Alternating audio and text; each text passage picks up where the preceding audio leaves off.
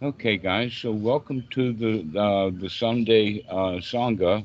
Uh, this one we normally do for people who are living in the UK um, because of the timing. Uh, so today we're going to talk about uh, the concept of generosity. Generosity is uh, a major function and feature of the teaching of the Buddha, and yet we don't put a lot of emphasis on it. And so I thought that today would be would um, investigate a little of that. Now, the first thing is is that the word uh, that is used in the Pali is the word dana, and that it actually has the same uh, Indonesian, or excuse me, Indo European language as uh, the word donation. And so when we hear the word dana, we automatically think of the word donation. And yet the word donation in, in the West has gotten really complicated, uh, almost in the sense of being obligatory. That in fact, I've even seen uh, signs uh, at events saying donation $5. Well, that's really stretching the concept of the word donation. But this is the idea that we have in the West is, is that um, we have to pay for things and that we better get what we pay for. And yet the entire capitalist society is built around bait and switch. They sell you one thing and give you another or they'll sell you one thing and then never deliver it. This is the way that big business gets bigger, is because they have really nothing to offer except your your greed does all the work for them. Uh, and so even when we think of supporting an, an organization or a church or whatever, uh, we think of it as um, an obligation that we have to put some money into the offering plate, that it's really not an offering, it's kind of a requirement. And so in Western Buddhism, we bring that whole mentality set with us coming into Buddhism and kind of miss the point about what the word dana actually means. And basically, we can go away from the word donation and start into the word uh, in English language of the word uh, generosity. Now, generosity is something that we have among friends. And so we want to actually practice generosity almost as if it were a skill to be developed. Uh, you have probably heard um, Oh, hello, Anna. Good to see you. You have probably heard the phrase, it is more blessed to give than to receive. Has anybody heard that, that phrase? Do you know what it means? When you were kids and first heard it, did you believe it? I mean, come on, folks. every, every kid knows it's better to get than to have to cough up. And that whole point is, is that that receiving means that we're already putting ourselves in the position of being a victim. We need something. We need to receive something. We're not good enough. We need a gift to make us feel better. And on the other side, then, it's more blessed to give if the heart is right and here's where the trick comes in because we can give begrudgingly. We can give because it's our duty and our honor, and we got to do it, save face and whatnot. Or with the right attitude, which is actually the attitude of feeling wealthy, the feeling of having quite enough, the feeling of wanting to share that you see something that needs to be done, and so you're willing to put out for that. And when you do so, you get a really, really good, warm feeling inside. You guys know exactly what I'm talking about. It feels good to be generous. Daniel, you know what I'm talking about because that just happened a couple of days ago, right? And you feel good about giving something to someone who who needs it. Uh, you mean from uh, Kimasitu? Yes, exactly. Oh yeah, yeah, it Yes. feels good. yes, it feels good. This is the whole quality. Then is, is that it is also in the process of developing friendship. Is that this is what real generosity is based upon, and in that regard, there's several points to be made about it, and one of them is is that it's better to give a gift that is wanted and appreciated than it is to give a gift out of duty or obligation. So the uh, example that I have, uh, first off, is Granny uh, gives little Johnny socks for Christmas, and he don't like that too much. And so he gets up and he walks out of the room, and Mom says, "Aren't you going to thank Granny for the socks?" And so he is obligated to thank her, and in that regard, he did not feel any gratitude at all. If Granny had been a really, really wise old Granny, she'd have gone to Mom to find out what it is that, that Johnny wants that nobody's willing to get him for some reason or another, and then go off and get that. Get him what he really wants. And then Granny will have a good friend in her grandson. And so, in one kind of generosity, we actually cut and create distance. And in another way, we actually bond together. And that bonding has to do with both the side of the generosity and the gratitude. And when those two things work together, that's the union. And that we can do that on many, many different levels. Now, one level that is both so heavily established in the West is about money. But that's not the best kind of generosity. Friendship and being friends with people, that's the real generosity that we have because everybody wants friends. And so having more friends is better than having fewer friends. We don't like it when we lose a friend for whatever reason. He caught us. we don't like losing a friend that way. and so um, we can practice the friendship in regard of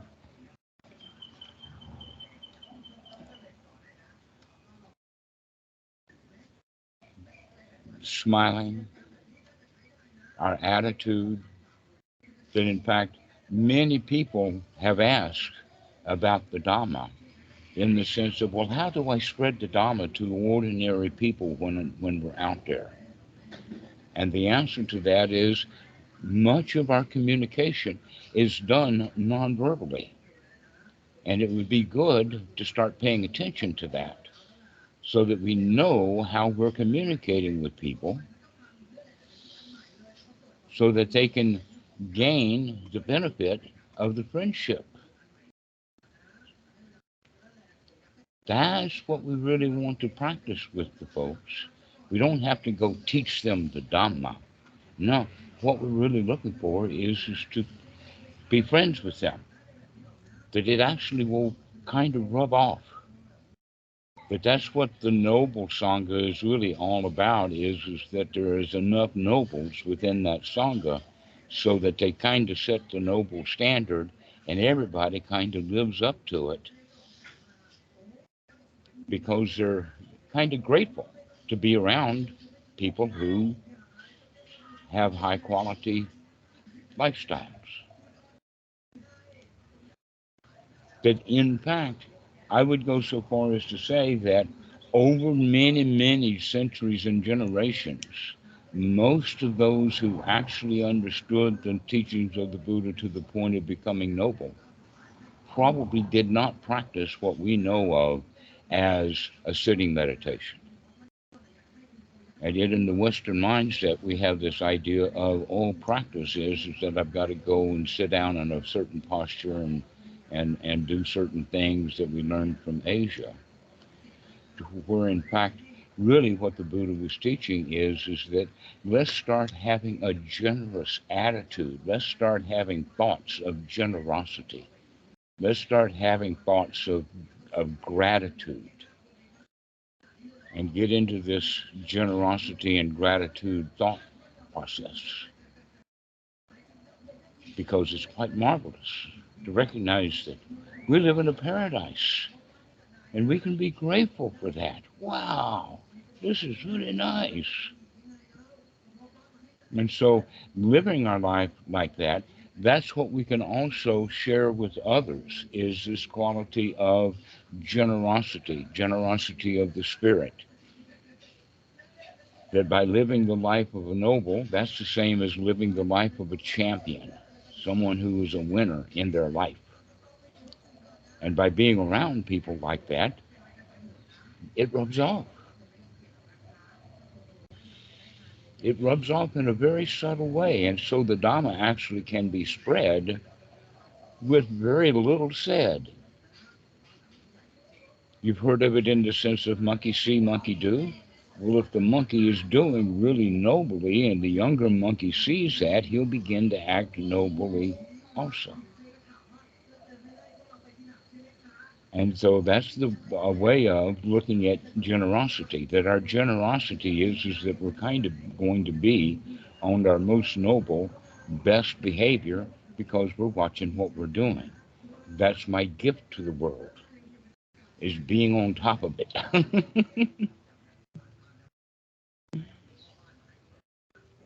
and so think of it in the sense that you've got enough. Everything is plenty so that you can have that, that generous attitude. We've really, really got a lot.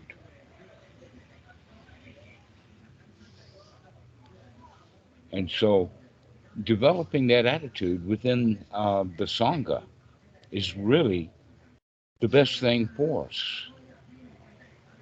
Because that's what really the Sangha is all about. To become noble means to become generous with one another so that we can support each other so that we can help each other along our spiritual path. And in fact, that's what I, I see as my duty, but there's a whole lot of people coming along that is going to need various kinds. And so, uh, just recently, for instance, Daniel and I was just talking about the fact that we've got a young monk, a Westerner, who got himself into trouble because he didn't understand Thai society.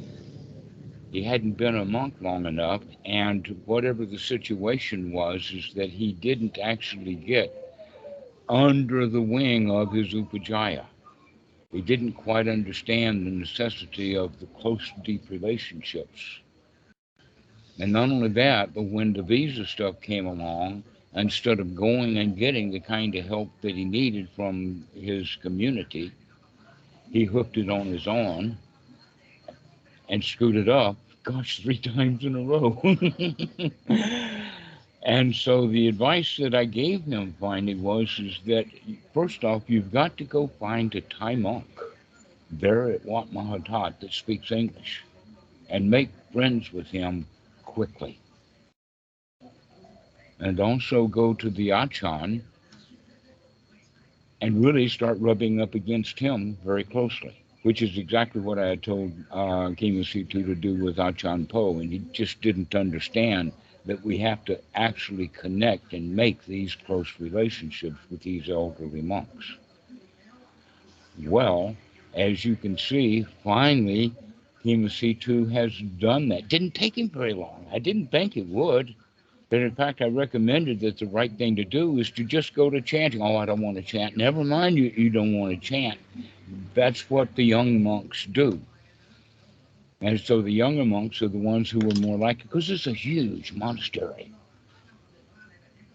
And so uh, the one big Dhamma hall is enough for all of the chanters because a lot of the monks don't chant. But those who do kind of join a higher quality clique so to speak. And so that's what happened was is that he went and he made friends with those other monks who were chanters, and they then went to the Upajjhaya and got all of the visa stuff straightened out. The Upajjhaya didn't know what he was, you know, he just wasn't doing it well. And uh, in Thailand, we can say that that has the quality of agency that they, they are in each other's pockets, in each other's business on all kinds of levels. And in the West, we think that we got to do everything ourselves. And so when he stopped being Western and started being Thai, much of the visa problems just disappeared. And this is kind of thing that we can help with here in the West of those monks or those Westerners who are hoping to go sit under a tree in Asia or something like that. And they don't have a clue about how to do it. So a lot of terrorism, a lot of fears come up. We screw it up, have to leave Thailand because we thought we didn't get enough money and all of that kind of stuff. But all of that mentality has to do with I, me, my. I've got to do it by myself. I have to get my own money. I have to do it this way. And this is the idea that we all have because it's the society that we were raised in. To where in Thailand, it's it's not that kind of society. It's a society of family connections. That in fact, when any young monk goes to the Wat to ordain, probably two thirds of the people there is his uncles. and and so um, it's already a, a, kind of family connection, and most of the um, Thai people that I have known within the Sangha for various times and places, especially in America, was is that every monk wound up with a supporter, a Thai person who was in the community that would make sure that his monk got everything that he needed. It's actually in the suttas set up this way. Well, here in the West, we don't even understand it that way. That's why Eric is off on his own. Well, he's got VA, so he, he's got the U.S. government is supporting him. But Kamasito, he didn't have a clue about how to gain support. And so, uh, in a way, I'm, I'm not taking a vote or anything like that, but just uh, putting out the proposal that it's monks like him that we as an organization can support as well as new ones who are thinking about doing that kind of thing. And here we can introduce Kath, because Kath's been talking about how much money does he have to grab up before he can take off. I just saw you post that, in fact. oh, you just read what I sent you today? Well, I don't know. That was a long ago, I think. But uh, yeah, you you were planning. You you were counting your cash. yeah. How much do I need? And the answer to that is is that over a long period of time, what you'll need is friends. Either that or like situations like what uh, Eric has. That in fact, Eric has already told me that he could probably support five Western monks. All they need to do is just come move in with him. I'm kind of letting his secret out of the bag, but he's got plenty of resources. But, uh, but the real problem is so much fear that's in the Western mind. Oh, how can I go and change my lifestyle? Now, there's several criteria. One of them is is that a guy who's got kids, he needs to make really special care that he's doing it right. But it's better either to do it before you have kids or after you can gain their adult permission that you're going to go.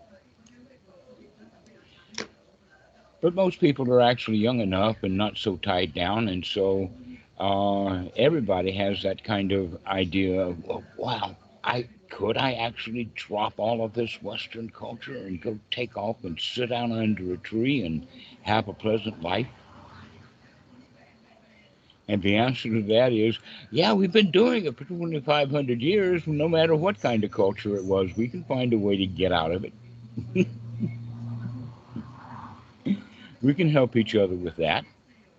But that's what the Sangha is really all about is help mutually helping one another along the spiritual path that would eventually mean that um, housing would become involved. Well, guess what? We've already got plenty of housing, not just in Thailand, but there are more than 200 Western Wats in the, uh, not just Western, just Thai Wats. I think altogether there's closer to about 500, including uh, Laos, Cambodia, uh, Vietnam.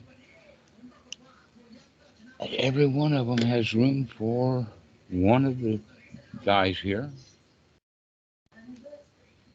All you have to do is figure out how to move in and then just move into the nearest Wat close to you, make a connection with the abbot, and move right in, knowing that you could, if you've got a car, sure, keep your car.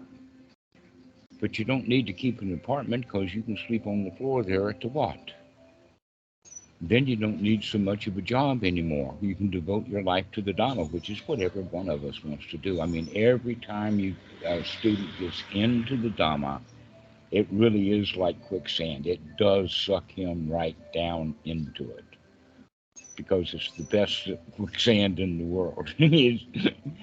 and um, we become devoted to it. And in fact, that getting sucked right into it is exactly what the Buddha was talking about as the stream enterer, where the Dhamma now becomes the most important thing in my life. And when that occurs, we need some friends to support that so that we can go off and make the Dhamma everything. And we can find that within the Western culture. Because even if you kind of wish that you could do that yourself, but somehow or another you've got kids or you're tied down to whatever, you would still be quite willing to help someone that was part of the community, somebody that you knew, someone who actually needs some help from time to time, and then we can outpour our generosity. And so this actually becomes back to the idea that this is kind of a grassroots situation where each person can experiment with their own generosity gratitude cycle so that we can kind of polish it up find out what it really means to be generous to know that you actually have made a point that you've done an impact that you left the place better than it came than, than it was when you came sort of idea. This is what Bhikkhu Buddhadasa means as the duty to the Dhamma. That in fact, the du- we have duty to the Dhamma all along. Even if people don't ever hear about Buddhism, we still know that we have a duty to breathe. If you don't take this next breath, you're going to be dead really quick. So we do have these duties, and we and if we fulfill them wisely, then we get great benefit. And if we uh, per, uh, perform our duties uh, in a mediocre way, then we get a mediocre benefit. And so these are our habits that lead to our destiny, and we can change that. And this gratitude idea is a major component to this, that you already feel wealthy. You see, when we want to receive, that's already a one downer. I'm a victim. I need something. But with the attitude of, of being generous, the attitude of we've got plenty enough. Everything is enough. I've got more than enough. Easy to share, happy to give away. This is the mentality that we develop that leads to that happy existence that we can then share. Because, in fact, we don't even need to mention the word Buddha. All we need to do is to go around like Johnny Appleseed, growing a whole lot of little Buddhas. Through generosity of smiling, taking care of one another, being generous to the friends around you. Actually, this is the teaching of Jesus. Christianity kind of missed the point. They'd rather make him a, a star than listen to his broadcast. But this is the, we, we take care of one another. But in this sense, we're doing it most importantly so that we can foster through generosity those who want to go into the Dhamma. I could spend a couple of minutes talking about the fact that things are going to get really interesting in the next few years with AI and the loss of jobs and all kinds of turmoils and uh, uh, basic incomes and this, that, and the other, as well as uh, hardcore politics falling apart and other marvelous things happening. We're going to have a lot of people coming into Buddhism. By the millions, there's going to be people who are going to become interested in Buddhism. There, it's already overrun, in fact. What do I mean by that? That it's overrun means that there are fewer people who actually understand the teachings of the Buddha than there are students who want to understand the teachings of the Buddha. Therefore, the students are teaching the students. And this is what Western Buddhism has already come to. And what we can do is to pull it out of that mentality so that there can be well educated teachers there that are not looking for uh, a meal ticket. They're looking for actually fulfilling their own duty to the Dhamma, knowing that we get great benefit out of, the, out of doing our duty to the Dhamma. That's part of the generosity, is with that generous heart. A lot of people would say this, that yes, we're really gra- gra- grateful that uh, there are those who are out there who are actually teaching the Dhamma so that we can hear it. There's a lot of people who are coming to it now. But what we don't have is an avenue for uh, that step up, um, that uh, step ladder, so to speak, to help people uh, to recognize that getting into a holy place, getting into a wat, is not so hard to do. If you really want to change your lifestyle, let's do it. and in fact, we've got several people already here in Thailand who have made that kind of choice that they're just going to make a new change. So anyway, I really appreciate you guys taking the time to, to listen to this idea of generosity. That in a way you can say that this is my generosity to you so that you can receive this with uh, the gratitude of, oh yeah, right, there is such great benefit in that. That, the, that it's the loser who wants to get, but it is the winner who wants to give.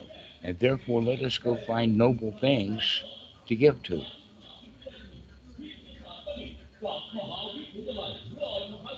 So thank you guys.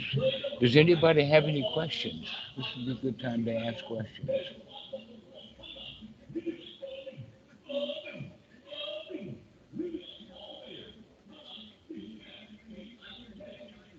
Anybody got questions? No, huh? No yeah buts? Come on, guys, hit me.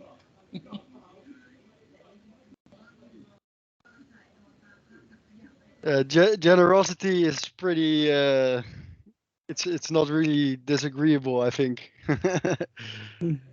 so, I guess in that sense, yeah, I agree with everything you say.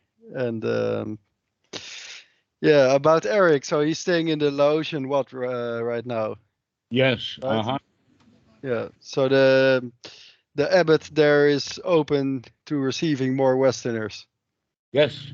As well as uh, uh, Achan Siri uh, and Roi Et, as well as the Upajjhaya at Wat Mahatat in Bangkok. I mean, if you want to come to Thailand with the idea of ordaining, we've got the tools. Uh, Wat Mahatat? I, I just looked it up and it's so it's actually in Ayutthaya, is that right?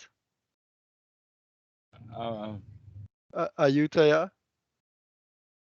uh, no, uh, not the town, not the city of Ayutthaya. No, Wat Mahatat um, is one of the five Wats that is on the um, uh, the government ground around uh, Sanam Luang. Uh, uh, the uh, the Emerald Buddha. Ah, near the royal palace. Yes, exactly. Very close to the Royal Palace and the Royal Palace grounds. Um, I see. It's a training monastery. Kind of across the road and down a ways is uh, University, which is the big law university, and all the legal kinds of stuff is done at, at um. And Thammasat University students are really big into Bhikkhu Buddhadasa. And so That's good.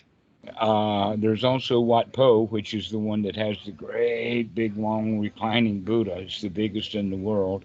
Uh, they do massage and things like that. Uh, so that's a very interesting place that uh, um, I, I think that in fact if, if I were there with uh, uh, I would feel like right honored that he's in a plum position if he only recognized that. I think that he's beginning to recognize that he's not there alone. That he's got some friends if he'd find them. Yeah, yeah, yeah. Uh, The only thing is, it's like right in the middle of the city. So isn't it like really noisy there? And No. you don't really.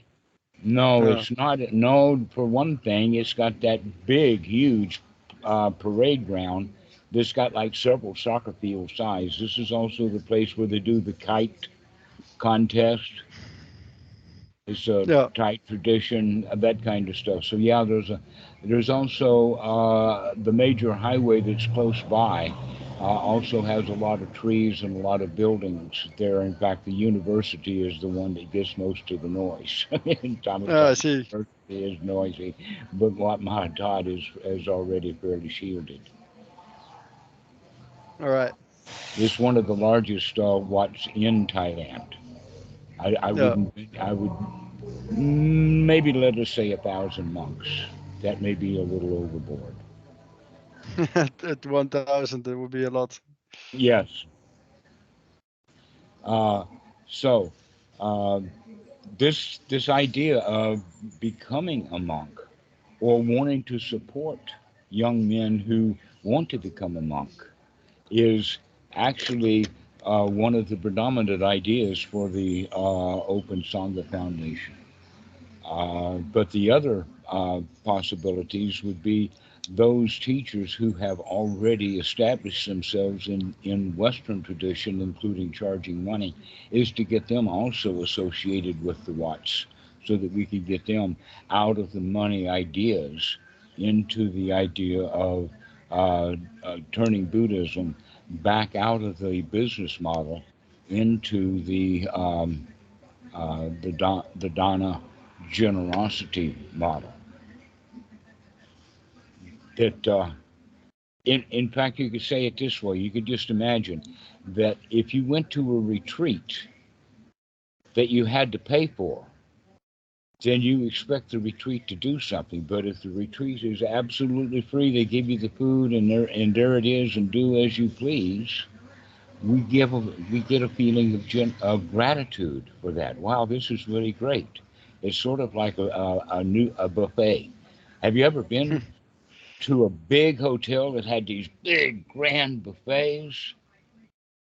And there was a sign that says, just for you, it's free. Eat all you want. yeah. Okay. So that that kind of feeling of, of being uh, uh, everything is okay. We've got more food than we need. Everything is just fine. And then with that attitude, we can help one another to um, actually go deeper into the Dhamma. And that is the kind of feeling, by the way, that those guys who are already out there trying to, I mean, the money model is there. There are several teachers who have hundreds and hundreds of students who have graduated and they've got a certificate saying, I am a, uh, a meditation teacher right? Some of them paying what five, seven thousand dollars for those certificates. But then what are they going to do? That piece of paper and what is going to get you what? But with this model, you don't have to pay anything. You just move in with some friends. They start teaching you to teach meditation. you start having once a week. I mean, the the monks that I know in in America really, really wanted someone who spoke enough English to start doing meditation classes once a week. They they lived and died for having that kind of thing. And so then that would lead to weekend retreats. And all we have to do is go make some friends. And then we don't need the certificate, I am a Dharma teacher, because you've got an elderly Thai monk who is standing there pushing you into the teaching as if he uh, trusts you. Why can't you trust yourself? But in fact, that was pretty scary for me the first time when Bhikkhu Buddhadasa actually is kind of like he threw me into the deep end. He started a, uh, a Dhamma talk, and as and uh, he wanted me to do the translations, and I did a bit. And then when I came back to him with the next, he says, "You take it from here." And there was a huge number of people. There were Thai monks, there was Achan Po, Bhikkhu Buddhadasa, a lot of Westerners. I mean, I was really on the spot.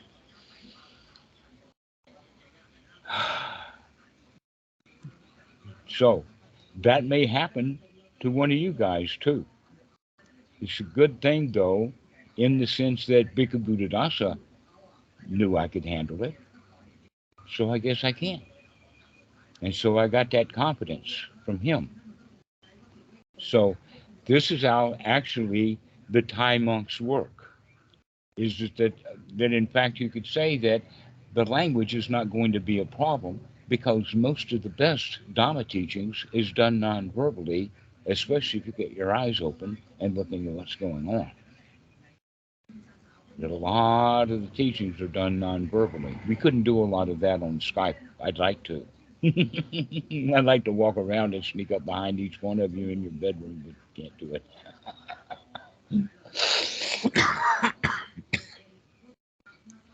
so getting around to nobles is really is what's going to put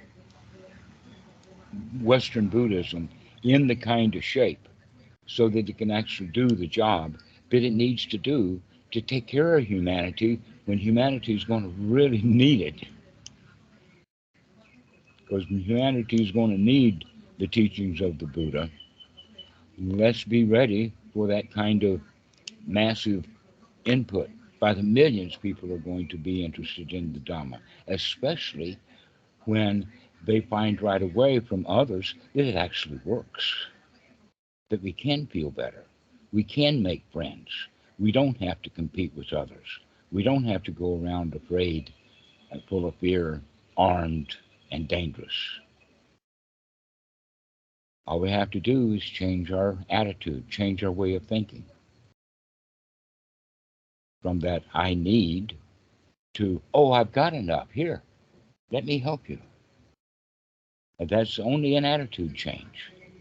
And so I invite each one of you to think about it like that, that it's an attitude change and that and there's nothing more than that. When you feel like you don't have enough, you don't. And when you feel like you got plenty, then you do. And so it's easy to give away things when you've got plenty of it.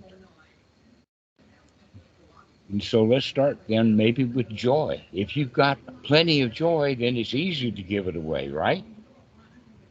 Easy to give joy away.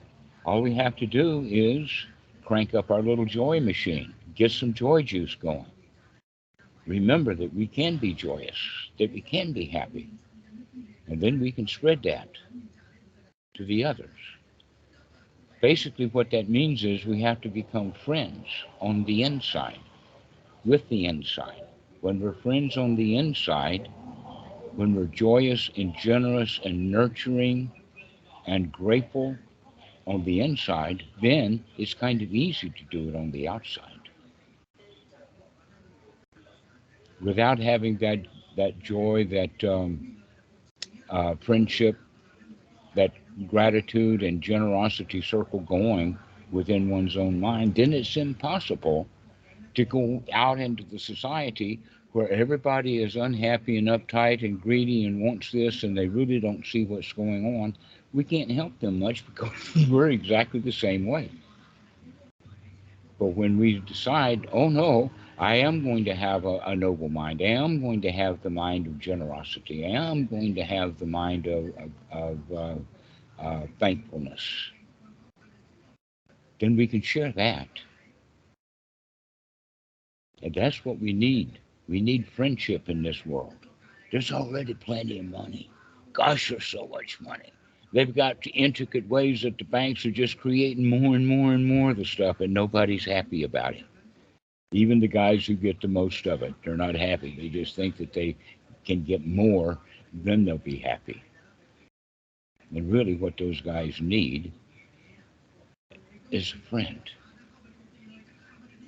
someone who can point them out in the right direction, help them to see that they can be happy without the money.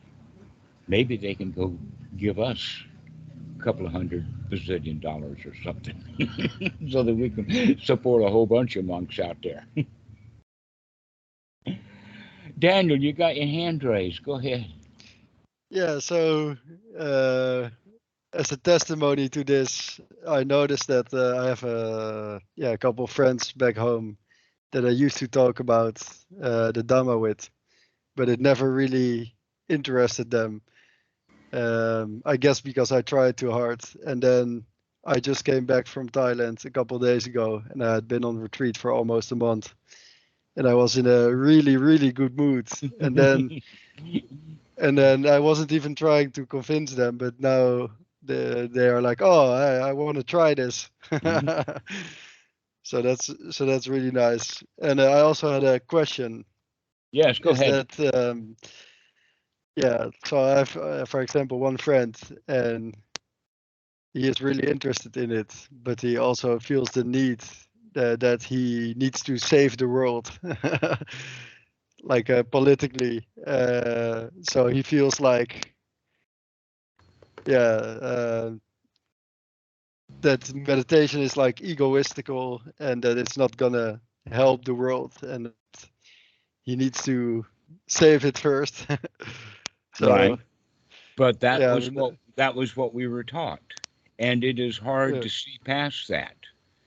Um, uh, that in fact uh, uh, it's it's questioned in many many subtle different ways. One of them is a guy says, "Well, if I practice what you're talking about, I'd never get out of bed." And my answer to that is, "You going to shit on yourself?" but you can see where the mind goes with that is and what we're not saying is um don't do anything but rather don't do anything for a little while. Stop. Look. See what's just for the going on. Moment just mm-hmm. this moment right now take a really close look at what's going on so that you can have some choices about it. And when your your choice comes by that you feel really good really joyful you're ready to go out and meet the world then you can go do even if it's a political thing you can go do it joyously but they don't do it that way. You see, all of the young kids that go, let us say, to Washington, D.C., they go as interns, thousands of them, in fact, for various ways. Uh, and and so there's there's a uh, it's actually just a Xerox line drawing that I actually saw more than one place when I was uh, there as a monk. I got toured around and began to see this thing show up. And what it is is it's a, a line drawing of a little pond where someone a, uh, a, a caricature um, of a new recruit is standing in the middle of the pond and he's completely surrounded by alligators. And the caption is is that when you're up to your hips in alligators, it's hard to remember your original intention was to drain the swamp. Now that that happens to everybody who goes into, oh, I'm going to fix the world by doing this. Going and working for somebody's campaign, going to rallies, going to riots, all of that kind of stuff is done out of the the uh, the point of I don't feel good, because I'm thinking about that. If that thing got fixed, I would feel better. Therefore, I am out here championing this politician or this movement. And what the Buddha teaches is, is that, hey man, you're making um, decisions based upon bad feelings and your thoughts. Wouldn't it be much better to realize that you can actually feel good, get all of the problems out of your mind, come to the situation in a fresh way to figure out what you want to do that's actually going to be of benefit. See, most of our behaviors actually are born from feelings. The feelings are actually the drivers. And it, uh, it's sort of like a horse drawn carriage, and the feelings are the horses. And the owner is sitting in the carriage, but he can't control it because something else is driving the horses, but he's not paying attention much to where he's going. So this analogy would be then that the feelings are blind and we and we go off and do things because we think that we would feel better if those things got done. And this complete motivation on a regular basis. Everybody has that. Your friend uh, Daniel, you just says that, yeah, your meditation is fine, but we got problems that we got to solve. Hey, man, the problems that you got to solve are between your ears.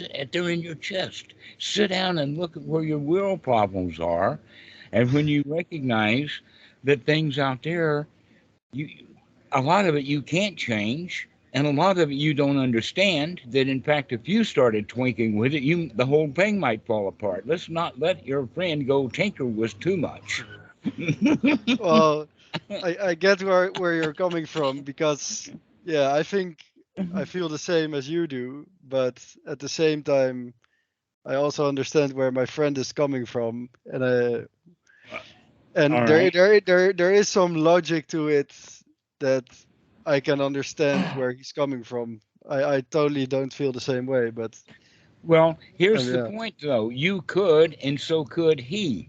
The difference is is that you can feel good and don't do it but he can't feel good and do it. He's stuck in feeling bad and so he has to do it. If he comes out of his bad feelings then he might want to have the wisdom to make a better choice ah, this is the OK Corral, right? That you Yeah, talked about. yes, this is Yeah. exactly it. It's the OK Corral. You caught me at it. Okay, so here- here's what we're talking about with that. We always have four choices. Uh, one, two, three, four. On um, on the vertical, we have the point of: Am I going to do it or not do it? I'm either going to do it or not do it. On the horizontal level, we have it: How do I feel about it? Do I hate it or do I like it?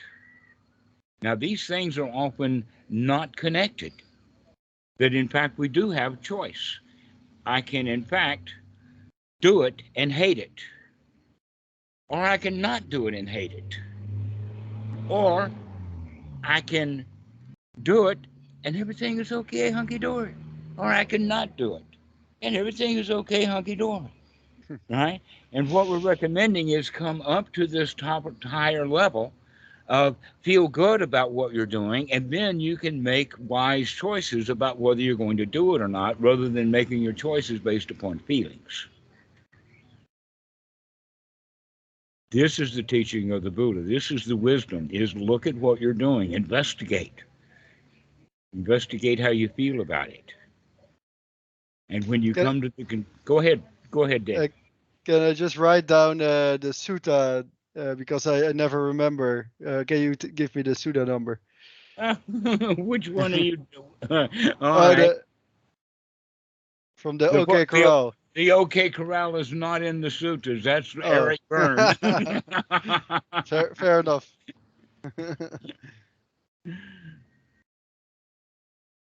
but also, we can use that in the sense of generosity. We can do things begrudgingly, or we could do them generously. And then we still have a choice of whether I'm going to not do it generously or do it generously. We have a choice. if you can remember to wake up to have that choice. And if we can remember, then we can treat each other generously. Treat each other friendly. We don't have to agree with them. That in fact we can make a joke of it, turn things upside down. You don't have to agree with anybody. But one thing's for sure, and that is don't be disagreeable about it. That you can find something that we agree to and can work together on. That's generosity. And selfishness is, I gotta have it my way, my way. You can't have your way. I got it to do it my way. In that regard, that's the mindset of it's better to receive than it is to give, which is also, uh, I got to have it my way because I don't feel good enough without getting it my way. And so it's always back to the feelings being the motivator. And so when you can use your, your feelings, again, now we're going to use our mo- mo- the feelings as the motivator, but we got control over the feelings, so we could motivate to do the way that we can do it wholesomely because we've got good control over the way that we feel. How do we gain control over the way you feel? You might ask.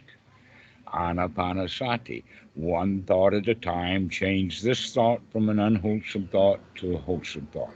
One thought after another, and that gives us the uh, the skill set then to be able to deal with the world in a happy, um, generous way. So begin to think about all your uh, conversations and all your communications with others. How can I give them a gift?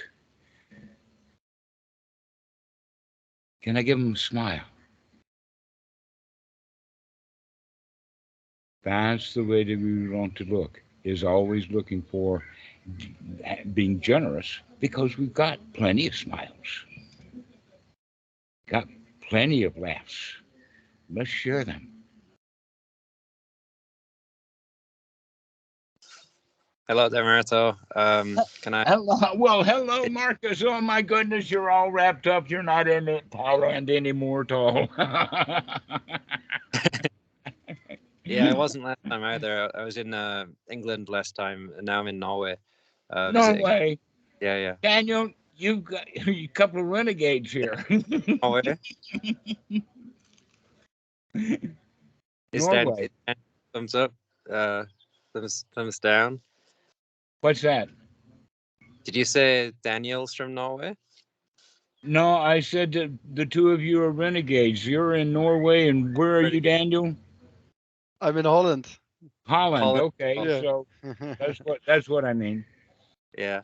Well, I'm I'm visiting right now, but um, um, I, I don't know. I'm I'm I'm visiting someone um, and they're not in the best mental state, and uh, they get offended when I smile and laugh at uh, what's going on. You know. That's because they think you're laughing and smiling at them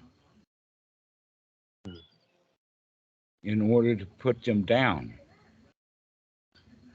So how can now that you know that, how can you work around that? Maybe by always laughing and smiling by pointing out something to them to take Yeah, it I- off of I, them. I tried that. I tried that, but it's uh, um, it's not helping. So Well, one yeah. of the things that we can actually understand is is that uh, woman or man, I don't know who it is, uh, gender wise, but um, they don't want your help. yeah, true, true. Uh, yeah. Uh, Okay. So let okay. So your generosity then needs to find a way that for you to, to behave the way that they want and expect you to behave, so that they can feel comfortable.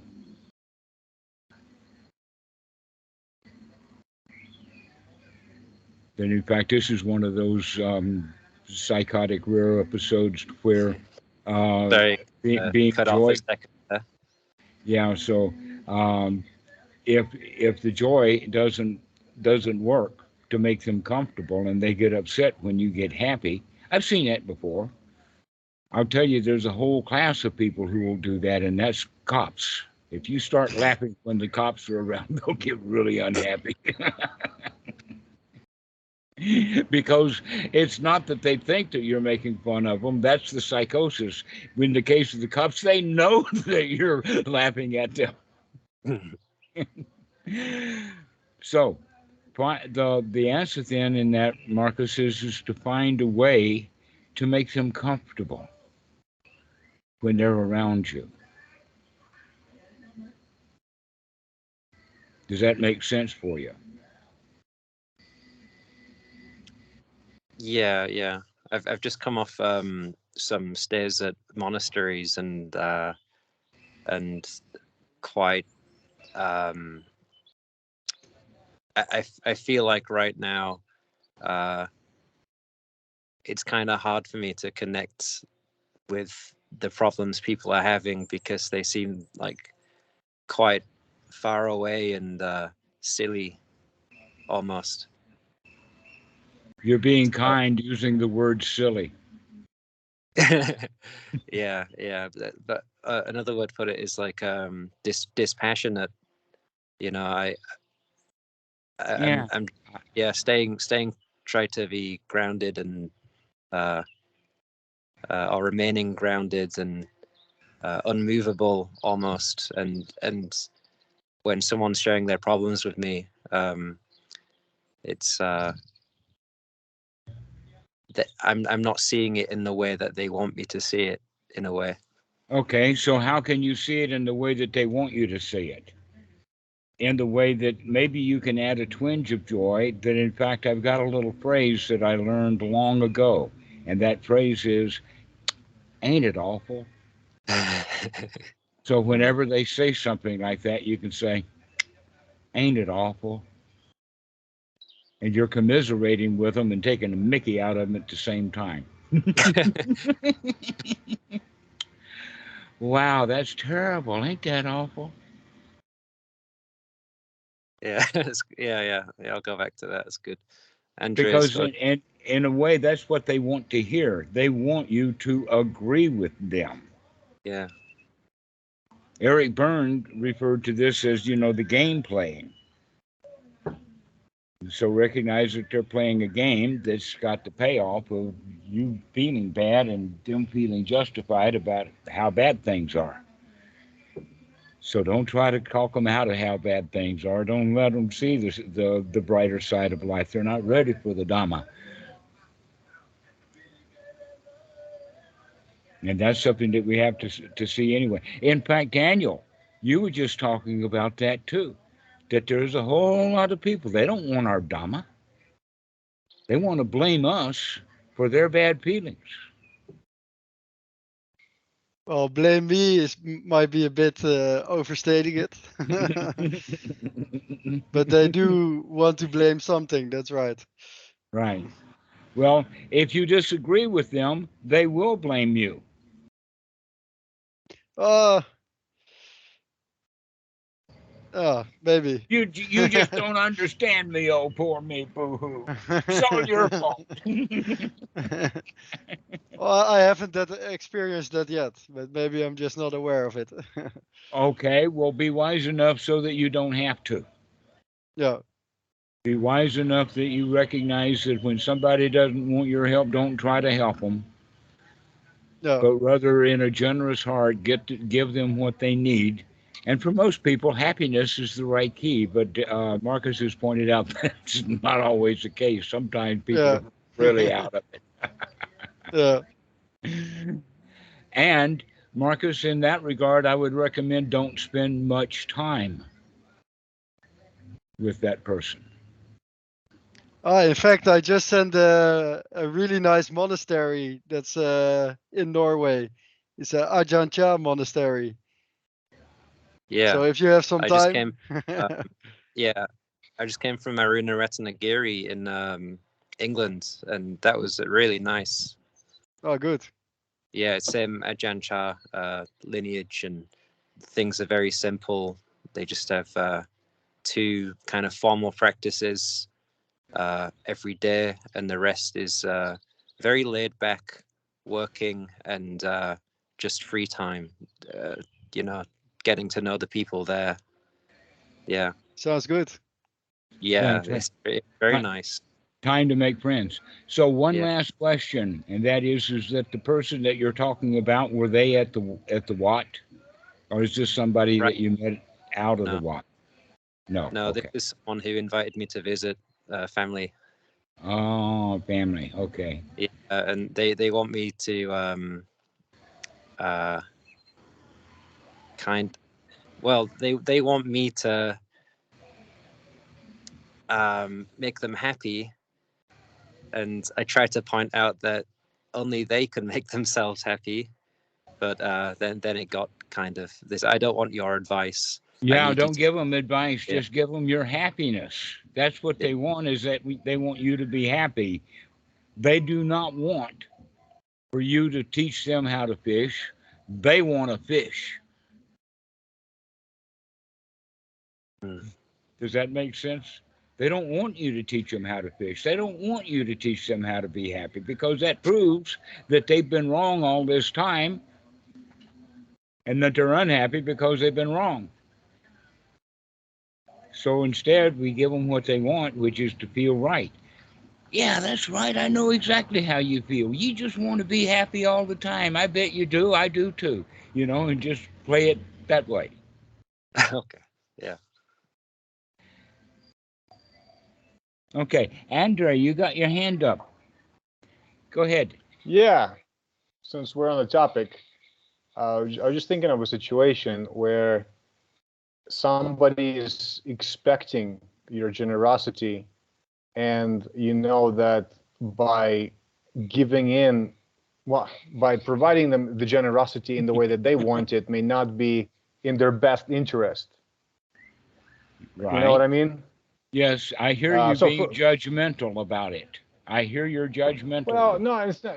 Not, No, wait a minute, wait a about it, minute, wait a minute. I'm teasing you, but he, but, but that's an important point. Is is that um, you don't want to be generous. No, but say for for example, right? Hypothetical. This is a hypothetical scenario.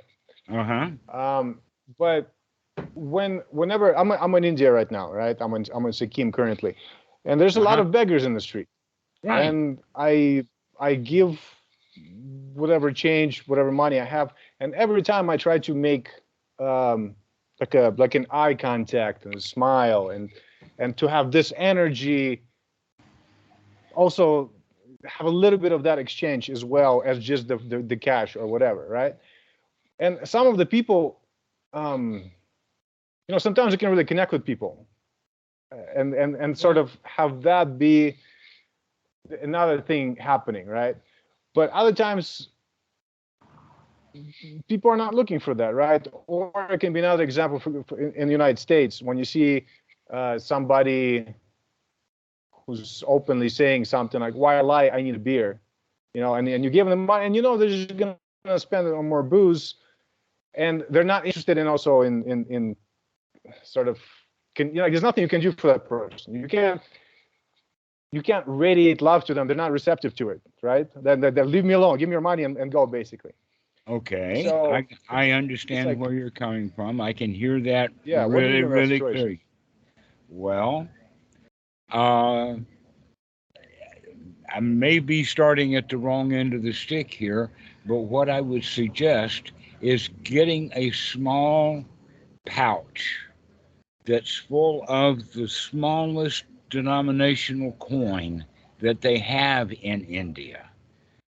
Get a big bag of coins, cheap, you know, like what, five paise coins, 10 paise coins, that kind of thing. Uh, one rupee, way too much. Get the bag of small coins and train yourself to enjoy giving those coins to people, whether they want that coin or not. Because at this level of coin, half the people don't even want it. But here you are practicing generosity. So you can take that bag of coins around and give them around to um, uh, to people. That in fact you But can at give this them. to- denomination, people would actually get pissed off. pardon? What? At Yeah. this denomination, a lot of these people would actually get they'll they'll, they'll, get almost offended. You know, they All would uh, they would look but- at this like, what are you what are you giving this to me? Yes, okay. But you're there to practice your generosity, not have to put up with their ingratitude. Mm, okay. this is a that is a mind training for you. You see, you're looking on the outside, and this is all about training your mind for gratitude on the inside, so that you can feel good. In a way, you actually, and this is not wrong. This is actually according to the Buddha, though I don't want to go into it too deeply, but it sounds weird. And that is, is that you're actually superior to those people, and you have the ability to feel that way because you know it's true. You're the one who's being generous here.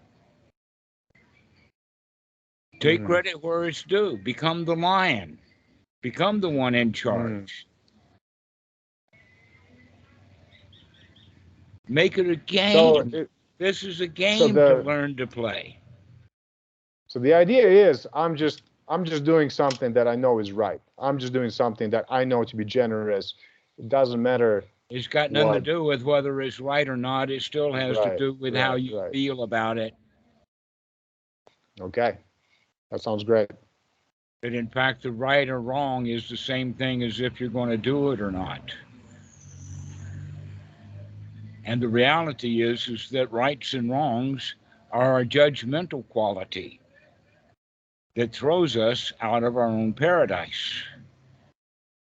That was the whole story of Adam and Eve, is just to stop judging your paradise and just enjoy the paradise as it is. India, I understand, is a paradise that's hard for Westerners to enjoy. Especially out there on the street. Yeah, Daniel knows what I'm talking about. He's been to India. but it's also a paradise. Magnificent in all of its strangeness. But when you want them to feel a certain way, when you can't even control them the way that you want to feel, where's that going to bring us? The answer is is can you actually do this little trick that I'm telling you about? Go get a whole bag full of coins, maybe every day a whole new bag full of coins. And pretty soon you might in fact get the idea that well I could put in fact I could put a 50 pice coin system in here rather than a 10 pice coin system. That in fact this is what happened with um I had a I still have a student. His name is Willie. Willie uh, was in d- downtown New York City on the subways, and he started with 25 cents. And while he was still practicing, last time that I heard from him, he was giving coffee and donuts to some of his friends that are out there on the street. You actually can make friends with these people on the street when you start to treat them human, start to treat them friendly start to have the attitude of being generous rather than the attitude of I got a duty here to do. I'm supposed to take care of these people and they're yucky and I don't like them. They're greedy for 10 paise.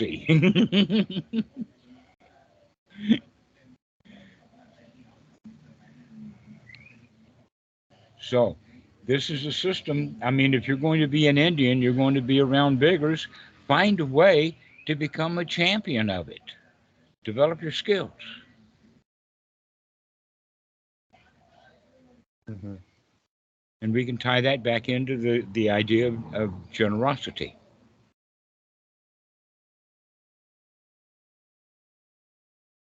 I've got some very interesting stories to tell about that kind of thing, including uh, uh, buying a bunch of cookies and all the kids came around and grabbed them and took them out of my hands. So I went back into the store and bought the whole jar of cookies It was a big one of these big glass jars, and we put it down in the middle of the store, and those kids from all over the place just went wild getting all of those cookies out of there. No one bothered to thank me, but we had 30 or 40 kids who were really happy that that big jar of cookies, Indian cookies, I wouldn't want to eat them myself, but those kids really love those cookies. And so that's uh, the kind of, um, Uh, I can remember that with joy. Can you look back 10 years from now to see how you treated the beggars in India as a memory with great joy? Oh, wow, I really remember when that happened, when I gave a whole jar of cookies out or something like that. I'm talking about one of five gallon big, huge jars. Of... So, this is the way to begin to think about being generous, including with Marcus being generous by not giving what you would expect, but to give him whatever they need in order to be comfortable. So sometimes we have to be on our toes with that. But in all cases with this, the important thing is, is that when we're actually looking at the well after the welfare of another, we're not being selfish at all in that moment. That the whole idea is to come out of ourself, out of our own little world, and interact with the uh, with the people out there in a friendly way. The world needs more friendship. It really, really does. Society is literally at each other's throats. And so we need to change our mind, our attitude. And the attitude is, is that I'm the winner here, that that argument that they're having is nothing to me. Yeah, Pedro, you got your hand up.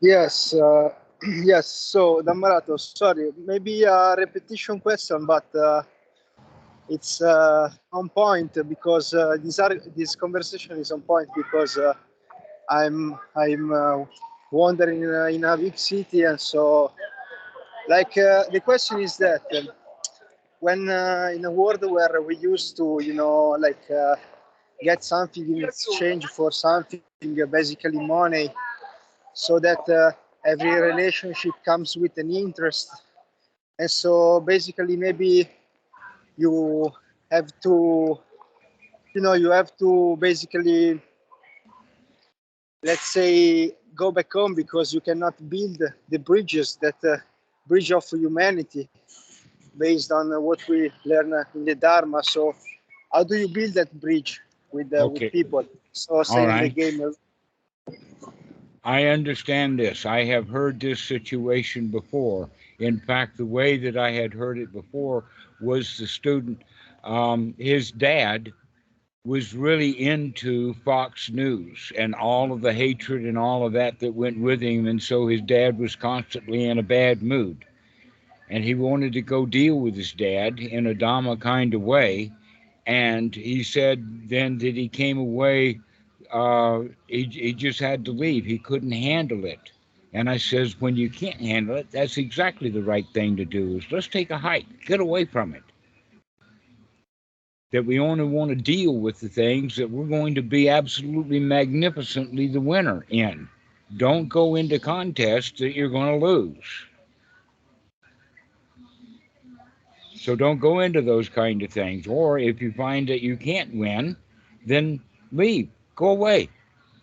And in fact, that's what I was um, referencing to Marcus about: is don't spend much time with people who are uh, intentionally, in their own minds, hard to deal with. There's also other foundational stuff within the Dhamma, uh, in the sense that the Buddha says, "Do not live, stay, go on bendabat, or sleep at night." in a place that is an open warfare.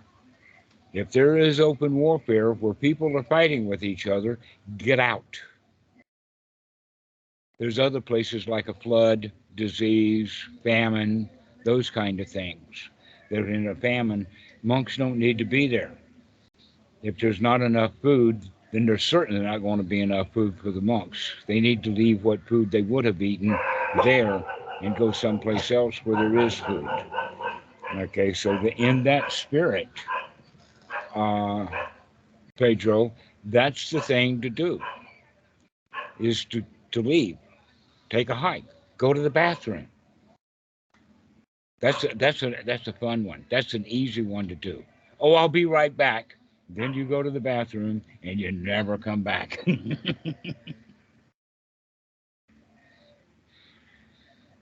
so yeah, make your exit. Make that the easy way out because that actually is the easy way out. It, I mean, it solves every argument. If you decide that you have to argue with someone, the better thing to do is to not. Because you're not going to win the argument anyway, and neither are they. It's just a time for feeling bad. But if you walk away, you can walk away with the thought of, wow, I'm glad I didn't have to deal with that argument. You still have that attitude of being the winner. Let's see. Daniel, you just raised your hand. Yeah, I was wondering, uh, what does the Buddha say about self-defense? Like if you're in a life-threatening situation, someone's attacking you with a with a big sword. Actually, I saw this recently. I had just come out of Wat Suan Mokkh, and I went to the ferry, and all of a sudden I hear some screaming, and there's a guy running with a blade like this towards another guy who also got a blade out of his pocket this big. And i was oh i'm back in the in the regular world. I really felt like that. But i was mm. wondering yeah what what, what does the, the buddha say about that Well, number one, don't grab a great big blade and go towards them. yeah don't get involved. Stay out of that kind of situation. All right. Now, the likelihood of somebody taking a knife after you is highly dependent upon what you just said. And if you say something that is irritating, people might take their knives out. We've in fact given given them a gift that they don't want. But if you're giving gifts to people and give them what they want, then they're not going to take their knives after you. They're going to take their Uh. knives after the guy who won't give them what they want. well if you i mean like in the second world war uh, with a genocide for example Yeah, and I'm someplace else. I went to Thailand. okay you see Yeah. what I'm talking about? Get out of dangerous zones. Get out of danger zones. Get out of war zones. yeah Go for a place that's safe. but but what yeah this this comes back to my to my friends because like what if there is an an army that, that surrounds your house for example and they want to kill you, You knew weeks ago they might surround your house. What the heck are you doing in a house that gets surrounded by those kind of folks? Yeah, Let's use some wisdom here. Let's see what's going on. You know, that happened in Russia that when uh, the war broke out, as soon as it broke out, half a million people, they're out of town. That's the right way to go. You you know, if the, if Putin had that war going on the 24th of February, the 25th of February, I'm out of Russia. okay let, let's put it this way then okay you see putin and he wants to press the nuke button but in order to stop him you have to kill him what would you do I would move gotta- to Thailand so that let other people worry about where he sends their nukes. Okay and uh, You, you now i still have to understand think, okay, you, you you get it. Don't deal with people who are threatening you. Stay away from them. Let them go threaten other people.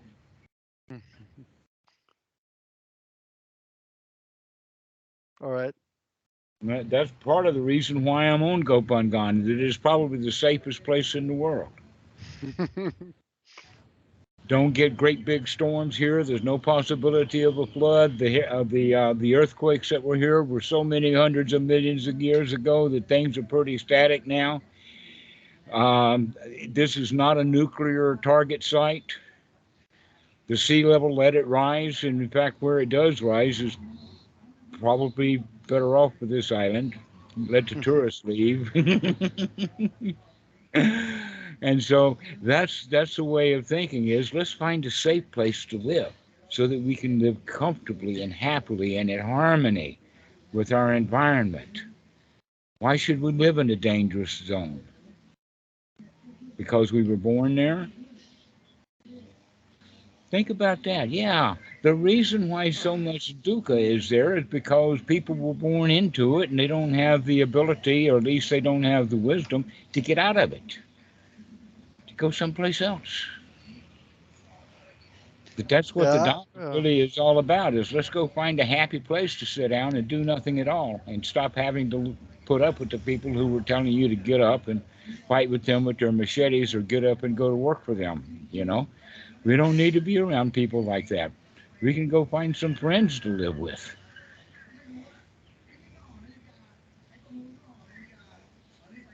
I see.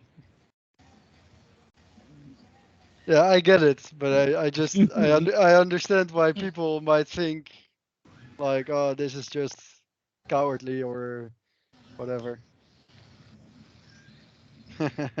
Guilty. Guilty.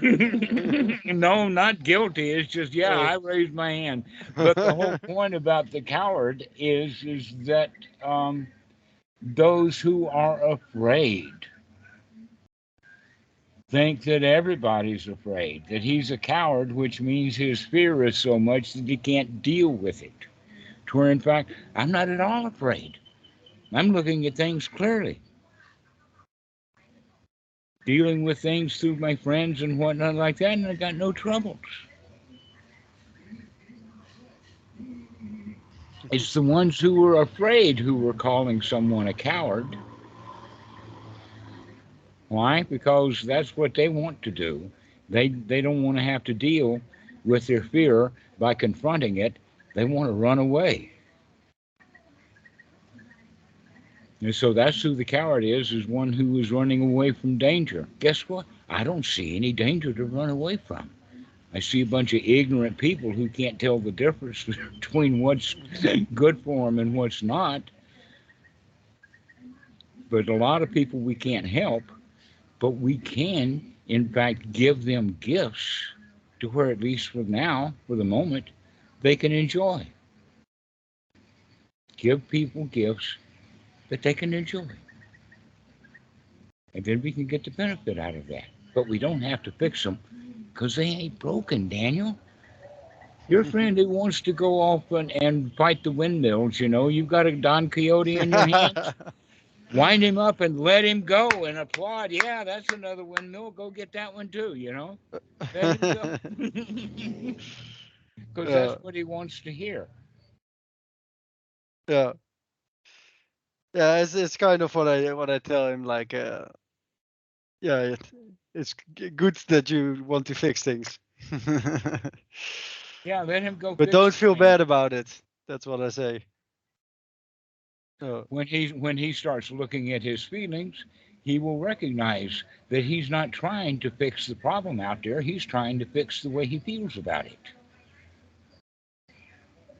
yeah, that's a good one actually. Yeah. How would he think about it if he were feeling good? Would he feel still feel the same need? Yes, that's a good question. That's a, Yeah. that's very Socratic. Socrates, that's a very Socratic question. Yes, I would highly recommend that. What would you do if you felt good about this? yeah. If you're all blissed out. Yeah. If everything was hunky dory and you didn't have any problems in the world, what problems would you go solve? uh, actually, if there were problems, but you would feel good anyway, would you still feel the need to solve them? That's the Right. kind of questions that will get people to look at to re- and begin to recognize that all their problems were mentally created. No. That we create all of our problems. Let's stop creating problems. And then we can deal with other people who are out creating their own problems. But we don't have to give ourselves a problem just because they gave themselves one. Yeah. We can let people keep their problems to themselves. Yeah, I guess I care too much. I try not to. Well, all we have to do is remember. Never mind. Start again. Never mind, start again. That's exactly right. Wow, I really messed up that one. Never mind, start again. yeah. yeah. Okay, guys. Well, is there um, anything else that we want to talk about today? Annette, you got something that you want to add?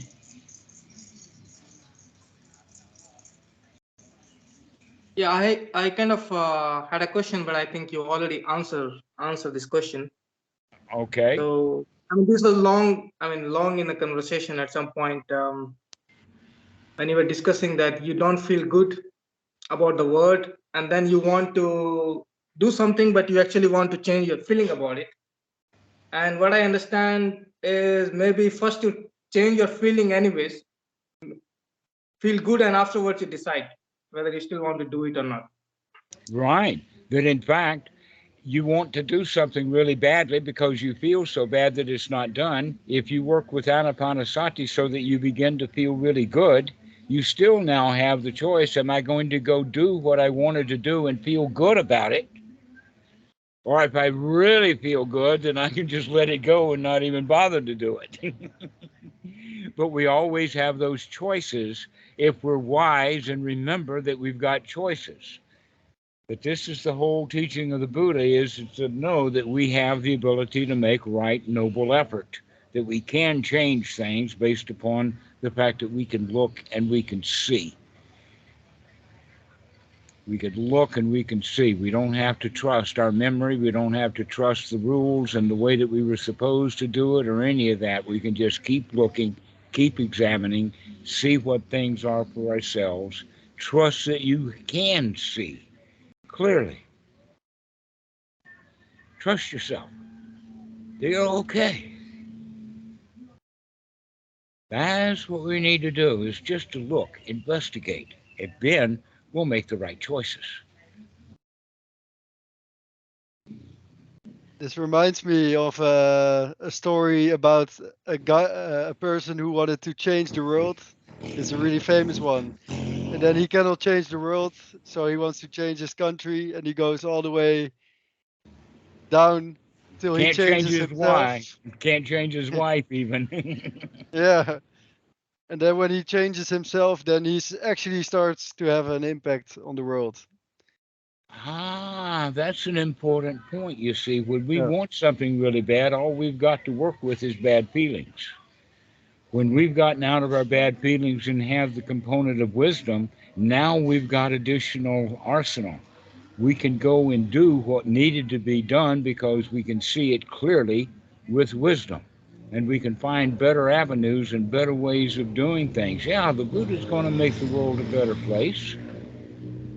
Yeah, because he Yeah. had a teaching that was worthwhile having.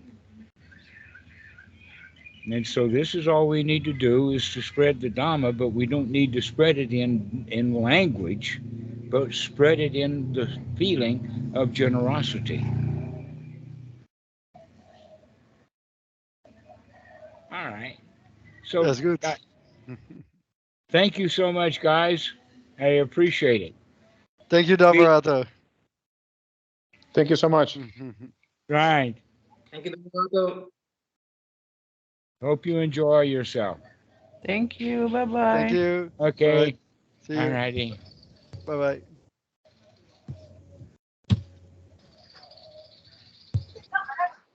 Did you?